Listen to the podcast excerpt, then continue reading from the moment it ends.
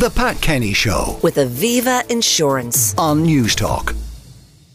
Today is a day to acknowledge those who have died from overdose and to respect those whose lives have been changed because of it. International Overdose Awareness Day focuses on recognizing those who go unseen by remembering those who've lost their lives to addiction. The day also is to acknowledge and show compassion for the family and friends left behind. By addressing the causes of addiction, it can help reduce potential harm. I'm joined now uh, by Dr. Conor Hearty, who's consultant in pain medicine and anesthesiology at the National Orthopaedic Hospital at Cappagh. Conor, good morning. Good morning, Pat. How are you? Now, we often see the headlines about people who die from an overdose, and we're talking about addicts who may be found down an alleyway or whatever. But there's other kinds of inadvertent overdose as well. Opioids are commonly used. It's a drug that's been first talked about uh, five and a half thousand years ago by the Mesopotamians, and we still struggle to uh, rationalize how we should use it. Um, we commonly use this in the treatment of cancer related pain, acute pain, and chronic pain. There's definitely been an overprescription of opioids over the last number of years, particularly in North America, which has resulted in a huge number of deaths, which has I mean, the OxyContin story is well told. That uh, feature, I think, was on Disney Plus. Dopesick. There's a, a current one, The Painkillers, on Netflix, uh, which tell the story of of uh, the generation of an epidemic by the pharmaceutical industry. There was certainly a huge push to market these medications to patients to be taken on a regular basis, which created a large reservoir of these medications in the community, particularly in deprived communities in North America. And that has been seen as a huge increase in deaths and overdose. Yeah. So, over 500,000 people in North America have died from prescription opioid overdose. And this is not uh, the the people, who, as I say, who are found down a, an alleyway having OD. These are people who end up in deep, deep trouble because of their own addiction brought about by their pain. well, addiction, I suppose, and chronic pain are very complex conditions, and it's very difficult to pinpoint it to one particular issue. There's emotional aspects to pain, there's socioeconomic aspects to suffering. Um, so, uh, the interesting point from a lot of what was talked about in the US uh, uh, scenario is that people who were who were quite deprived, so particularly um, African Americans, actually were less likely to die of opioid prescriptions because they were less likely to access healthcare. So, in actual fact, it was people who had access to these medications who are much more likely. And that's why we're kind of keen on opioid stewardship, and we don't want to go down that road of having a large reservoir of these medications in the Now, community. now do we use OxyContin in the uh, Irish medical system? Do we use fentanyl? Yes, these, these are all very important drugs, particularly for the management of cancer related pain, acute pain, and in certain circumstances with specific diagnosis and under supervision, chronic pain. So these are really important drugs, and I wouldn't want anyone to feel stigmatized if they were using them um, under the care of their medical practitioner. It's perfectly appropriate. What we don't want is a situation where people are using them for wrongs in the Recreational use, uh, Correct, yes. which then becomes something else. or indeed people storing them in medicine cupboards just in case, or people taking their grandparents or their family member who's suffering with cancer, taking those medications for different pain conditions, and that can lead to significant harm. So, if you have a relative who perhaps had to have this medication because of the pain associated with their cancer, then maybe they die, uh, leaving a stash of these opioids in the medicine chest, and then someone else has got a, a terrible toothache and they decide, I'll take Granny's stuff. Well, it's a common way uh, in which uh, particularly younger people access these medications. They're diverted via a family or relative, merely because they might not be locked away. Um, and that's how many people start on the road to addiction. And it's uh, so we would recommend that people discard of these.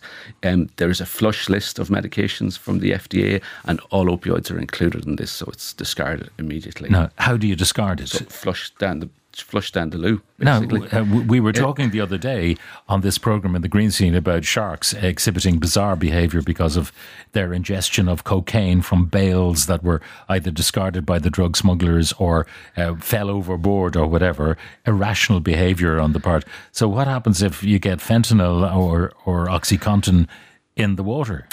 I suppose that's something that the, the, the FDA have considered, and it's they have a very specific flush list versus not flush list. So it's the very dangerous ones that are encouraged. So, the, in other words, the fentanyl and the. Oxycontin will dissolve and dilute and become unimportant? Is that? Oh, I don't or maybe. I- be destroyed in the sewage treatment plants. It's well, it's a balance. I mean, there's there's definitely environmental considerations there, but the the the, the risk to human life is so great that they've decided that the balance is certainly in favour of Now, we think of overdose as someone maybe uh, taking their own life by an accidental overdose. Um, we uh, think of uh, people sometimes who inadvertently, a child gets access to a bottle of pills, and that's an overdose too. So it comes in many forms. Yeah, um, really, patients being compliant with medication is very important. Um, so taking them as prescribed, not taking more than they should, not hoarding medications for times of increased distress. With particularly with dangerous drugs, patients should be aware and should be educated via their doctor. And certainly at the National Orthopaedic Hospital in Cappagh, we're very keen on making sure people have written instructions and they're given clear information, particularly on discharge, that these are controlled drugs and they should be locked away and kept safe. Now, uh, these drugs are used in anesthesia, um, but there are alternatives that are being considered. Yep, there's um, there's a big push towards um, opioid-free anesthesia. Um, I'm not, I wouldn't be in any way, sh- shape, or form a zealot of that. So a balanced approach. So using lesser amounts of opioid would be important.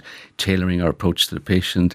Lots of my colleagues again at Cappagh would be great advocates of regional anesthesia, and lots of our surgery is done under regional anesthesia. So that means giving local anaesthetic to numb the part of the body that's been operated on patients often think of that as potentially distressing that they might be awake during the surgery, but they'll often. Well, be sedated remember and comfortable. Uh, my my late mother, um, she was mugged in the street, and um, she had to get ultimately get a hip replacement. But because she had slightly elevated blood pressure, they couldn't knock her out, so they gave her an epidural.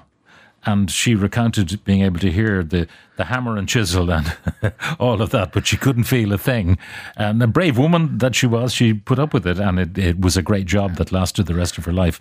But you can do all sorts of things under local anaesthetic. Yes, indeed, and we and specifically looking at hip and knee replacements, your your outcome would be better with a regional technique, so a spinal epidural type approach.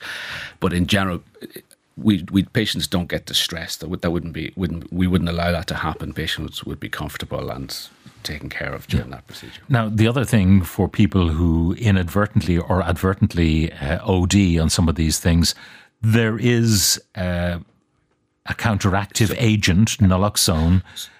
So naloxone is it's a very potent uh, reversal agent for all opioids. So it works again on the opioid receptor and antagonizes the, the action of the opioid. And it's instant, isn't it? It is very much instant. If if you've seen it given intravenously, um, it, it's an immediate response or an immediate reversal of the opioid effects. So things we would see in someone who has opioids is reduced um, respiratory drive, so they'll have a very low respiratory rate, they'll have small pupils. So they're kind of signs that this potentially an opioid overdose. They would be administered naloxone in an emergency situation. Again, not my area of, uh, of specialty, but intranasal naloxone would be used more and more frequently and is certainly commonplace. Well, I'm sure all the paramedics in the ambulances have access to naloxone. I know in Merchants Quay, uh, in uh, the facility there, they have naloxone. Uh, I don't know whether there's naloxone in Garda cars. I'm not sure. I don't know either. I'm sorry, I can't. but perhaps there, there there should be. Anyway, it's a salutary message today, Conor, isn't it? Uh, to to steward your opioids carefully. Yes, choose choose the the right patient for the right um, medication, and be aware of what medications you are taking, and and take care to guard them against Yeah. diversion. and don't be self medicating with other people's meds. Absolutely, yes. All right, Dr. Conor Hearty, consultant in pain medicine and anesthesiology at the National Orthopaedic Hospital in Cappagh. Thank you very much. The Pat Kenny Show with Aviva Insurance. on Newstalk.